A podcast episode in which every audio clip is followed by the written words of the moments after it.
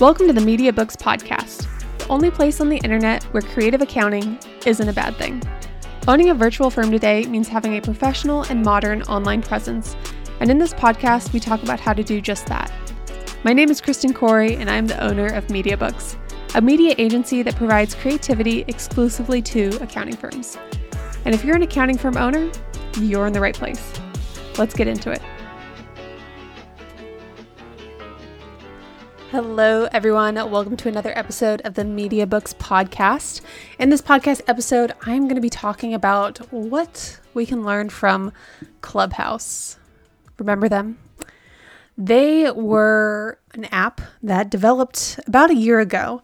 And essentially, it was kind of like a mix between a webinar and a podcast. It was like a webinar where you can go live and people can talk and have conversations, um, but it was all live and it wasn't necessarily recorded podcasts um, at, at the time when they really blew up and launched. And there are kind of a few lessons that we can learn from it, and I want to talk about it. One of those lessons um, was actually inspired by another great marketing podcast, Marketing School with Neil Patel. And in the episode, he talks about something really interesting where the reason that Clubhouse really struggled, or he believes the reason that Clubhouse really struggled, was not necessarily because it was a bad idea, but there were some essential elements in the app that were missing that made it very difficult to use. So, a lot of times when I'm talking about marketing strategies, I talk about how we want to reduce the manual work that you have to do and increase the reach. We want to think, what can I do, or what sort of marketing strategy can I build now so that five years down the road, when I'm busy, I can still maintain this marketing strategy if it really takes off. So sometimes people will suggest things like Upwork because you can send out a bunch of proposals or, you know, going door to door and leaving like pamphlets or figure out figuring out ways to like one-on-one networking or cold messages or cold emails. Um, all of that is very manual and you are kind of targeting one person at a time, which makes it difficult to sort of grow that sort of marketing strategy compare this with email with something like email campaigns, social media, Facebook group ads, where you can sort of spend a standard amount of time and talk to, you know, five people or five million people. It doesn't really kind of matter. Um, generally, you you'll you'll be spending about the same amount of time in creating that content, and very similar to that strategy that I recommend. Um, they saw that with Clubhouse. The issue with Clubhouse was that so much of the marketing and the promotion that you needed to do on the app was it was a high uh, it required a lot of your time a lot of sort of that similar one-on-one you needed to be live on the app using it in order to get a return on it. And the thing is when you logged off the the, the meetings weren't recorded. People couldn't go back and listen. And that's where it kind of was more like a webinar than a podcast um, in, in the sense that if let's say I do a live at four o'clock and you have to pick up your kids at four o'clock or you have a meeting at four o'clock, you miss out on that chance to either hear the message or spread the message or network or do whatever you need to do. And in an age where we are so valuing flexibility, um, I mean that just didn't work for so many people. I mean, me alone. I mean, I'm I'm in Japan, and so the idea of using Clubhouse, I mean, unless I want to wake up at 1 a.m. every day, I it wasn't really possible. Um, now, of course, a, a, lot of people in the U.S., if you're, I'm assuming most of our audience is in the U.S. or Canada, you guys are all in a very similar time zone. But still, I mean, you have meetings, you have things going on throughout the day. Um, one of one of kind of the struggles is that you can't just make your your schedule open to any certain talk that you want to attend. And once the talk is over, you can't go back and listen or you can't go back and participate. And so it made it very difficult for it to be something that you're supposed to do regularly.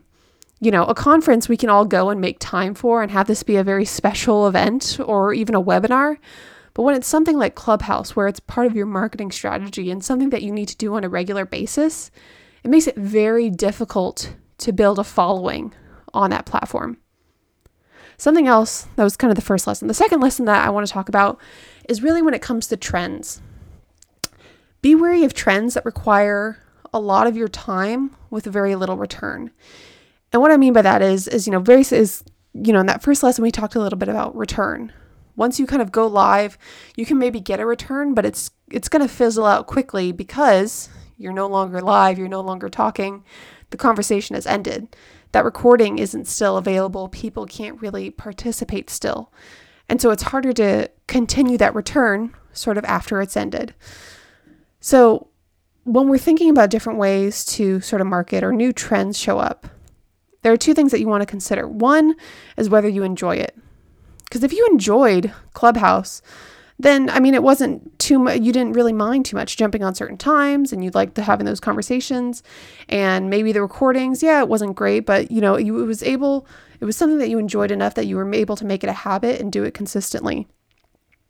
If you didn't enjoy it it's now asking a lot from you. Not only do you have to try to turn this into a habit but little things like the fact that there weren't recordings that you could tap into later on made it really even more difficult for you to get a return on that investment.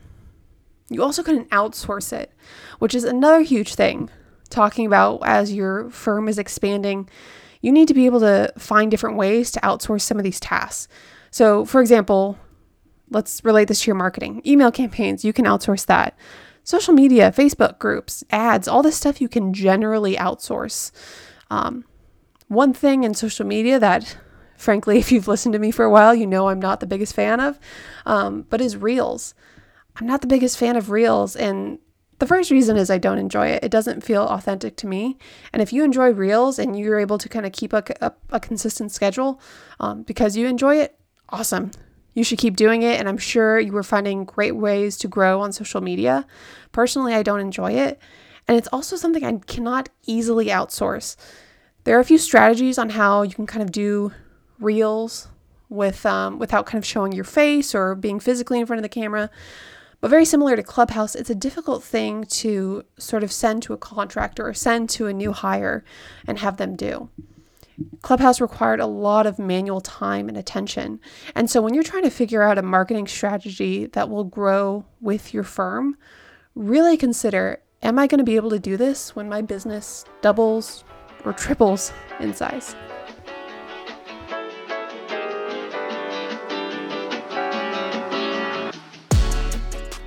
Hey guys, thanks so much for listening to another episode of the Media Books podcast.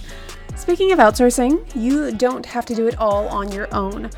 So much goes into marketing. You can guide the ship, you can be involved, you can do the parts of the content creation process that you really enjoy, like Reels, but you can also expedite the rest.